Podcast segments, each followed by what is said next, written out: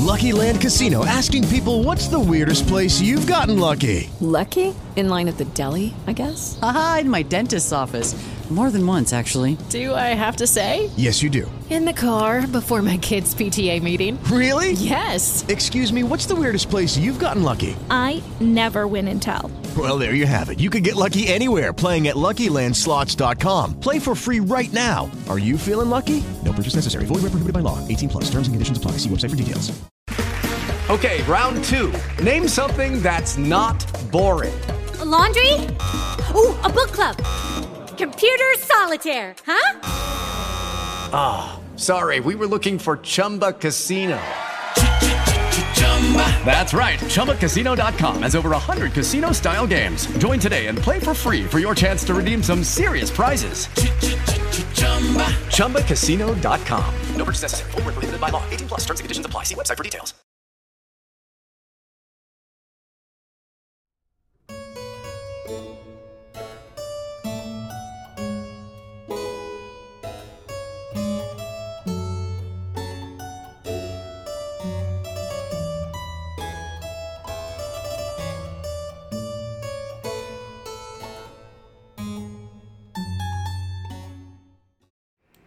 Buongiorno Emi, bentrovata. Ciao Francesco, buona giornata. Eh già, anche la nostra, nostra pausa caffè. Eh oggi, già, pausa caffè. Oggi, oggi volevo proporti un argomento, eh, come dire, che apparentemente beh, è un po' a lato eh, del, del, del, dei, dei classici stilemi eh, de, de, delle tematiche psichiatriche, che è il tema del rapporto che c'è tra l'insorgenza di un disturbo mentale e l'inquinamento atmosferico. Attenzione, l'inquinamento atmosferico è un problema enorme eh, dove c'è una grandissima sensibilità, no? Eh, voglio dire, pensiamo a, a, alla, all'idea dell'Unione Europea di togliere le macchine entro eh, le macchine a combustione, eh, combustione termica entro il duemilatrentacinque, cioè voglio dire, c'è una forte sensibilità diffusa nei confronti dei problemi dell'inquinamento. Eh, Però c'è anche qualcosa da dire, mi sembra, del rapporto che c'è tra gli agenti inquinanti, che ovviamente colpiscono il nostro, il nostro organismo a vari livelli. Voglio dire, a uno viene in mente la tosse per, la, per, per, per lo smog, però c'è anche un effetto che va direttamente ad interessare il cervello e conseguentemente può anche provocare dei disturbi di tipo mentale. Ne vogliamo un po' parlare? Mi sembra una cosa molto interessante. Sì, grazie per la domanda, perché è un argomento nuovo di ricerca che sta nascendo ora, stanno uscendo diversi studi su questo argomento e alcuni hanno già una loro eh, validità scientifica che ci consentono quindi di avere delle acquisizioni abbastanza sicure. È indubbio che come l'inquinamento può determinare malattie fisiche in altri organi, no? Dai polmoni, come citavi te, e il resto, i tumori, altre cose, può determinare anche delle problematiche di tipo psichico e le può determinare eh, anche in maniera pesante con un meccanismo che è legato proprio all'inalazione delle polveri sottili, soprattutto quelle sotto i due micron, che possono essere assorbite nel sangue e dal sangue passare la barriera ematoencefalica e arrivare Al, al cervello, provocando dei fenomeni di infiammazione cronica che sappiamo che oggi una delle teorie più diffuse patogenetiche per le malattie mentali è proprio quella dell'infiammazione, no? Di come gli stati infiammatori cronici possano determinare e favorire anche le malattie psichiatriche, soprattutto disturbi affettivi e tutta una serie di disturbi. Ora sembra che appunto il passaggio di queste polveri sottili possa determinare degli stati di infiammazione cronica e anche delle situazioni di allergia come di risposta immunitaria.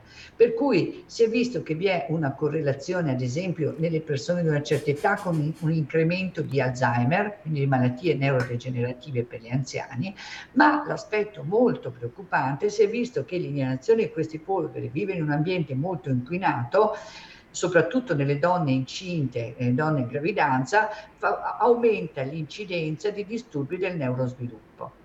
Quindi quindi sui bambini, su, quindi sui cervelli in formazione. Chiaramente questa situazione, come tutte le situazioni tossiche a cui è sottoposta la madre in gravidanza, possono avere poi delle conseguenze anche sullo sviluppo, sul neurosviluppo del bambino. Si è visto poi che nei, sempre nei territori, nel, nelle città, nelle zone particolarmente eh, inquinate, sono aumentati de- i disturbi depressivi, anche questa depressione, infiammazione, tutto un capitolo importan- molto importante, quindi sono aumentati i disturbi depressivi e i suicidi anche, ma in maniera notevolissima rispetto a zone dove non c'è l'inquinamento.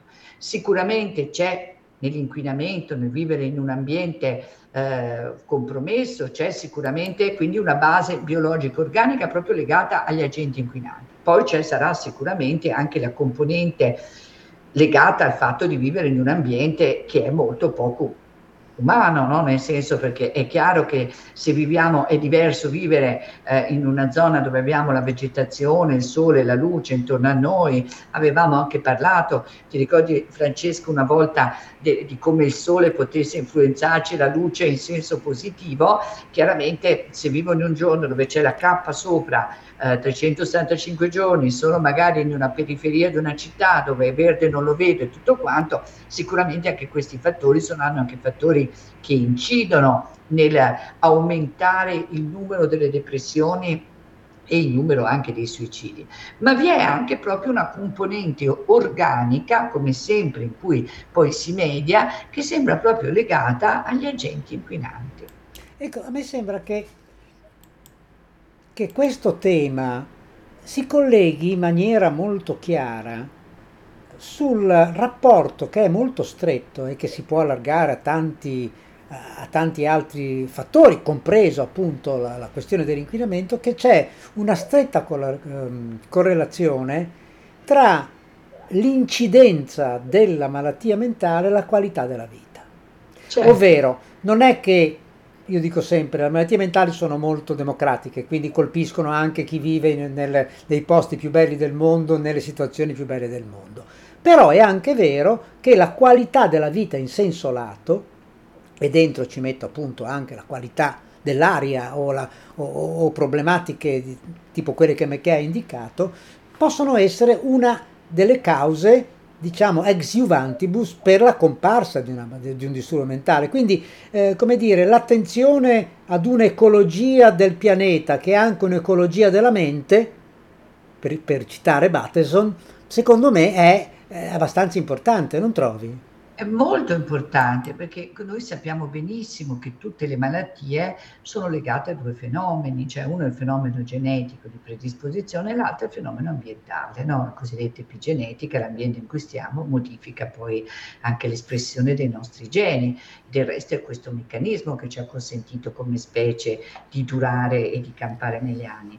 Quindi è chiaro che nel momento in cui l'ambiente intorno a noi si deteriora rispetto a quello che, che, che sarebbe corretto, in cui siamo abituati a vivere, in cui ci aspettiamo di vivere, eh, e ci sono poi delle conseguenze anche a livello della mente, psichica. Quindi l'ecologia è un discorso che investe poi la tutela del pianeta, investe anche la nostra salute, compresa la nostra salute mentale.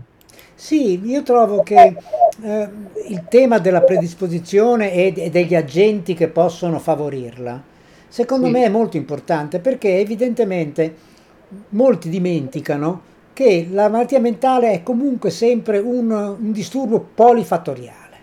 Certo. E conseguentemente ci sono, più la ricerca va avanti, più ci si accorge che eh, certe cose non considerate possono influenzare, non determinare, perché poi bisogna stare attenti a non, a non fare, come dire... Eh.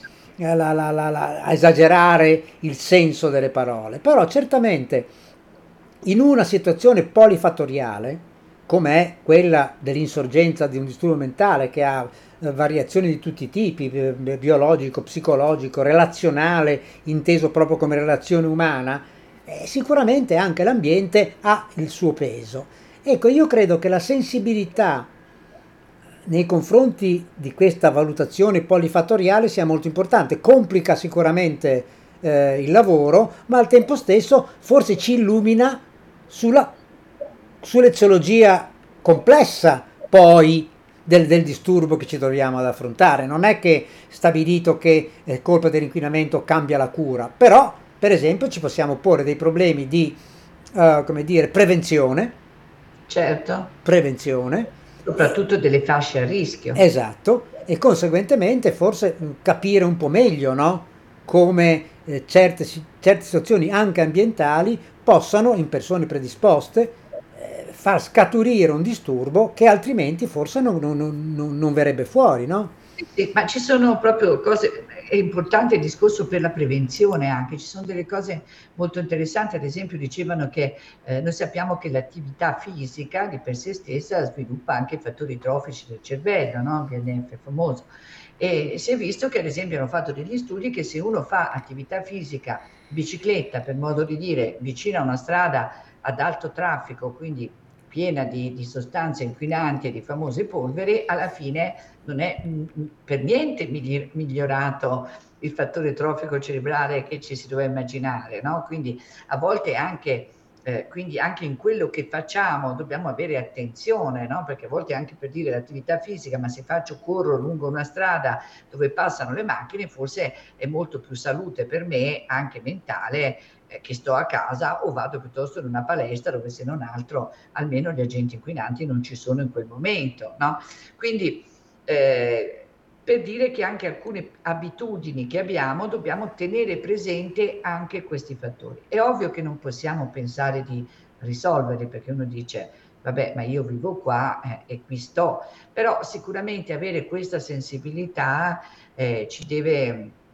ci deve guidare in tante scelte che facciamo eh, e, e ci deve anche sensibilizzare chiaramente come opinione pubblica e come società, eh, proprio per, per rendersi conto di quello che stiamo costruendo e di quello che stiamo lasciando ai nostri figli. Ora poi in Europa è, è già molto salita la sensibilità verso determinate situazioni, anzi oggi i ragazzi soffrono proprio perché si rendono conto anche di che percorso abbiamo intrapreso e che se non lo fermiamo questo percorso rischia di diventare veramente ineluttabile per tutto il pianeta.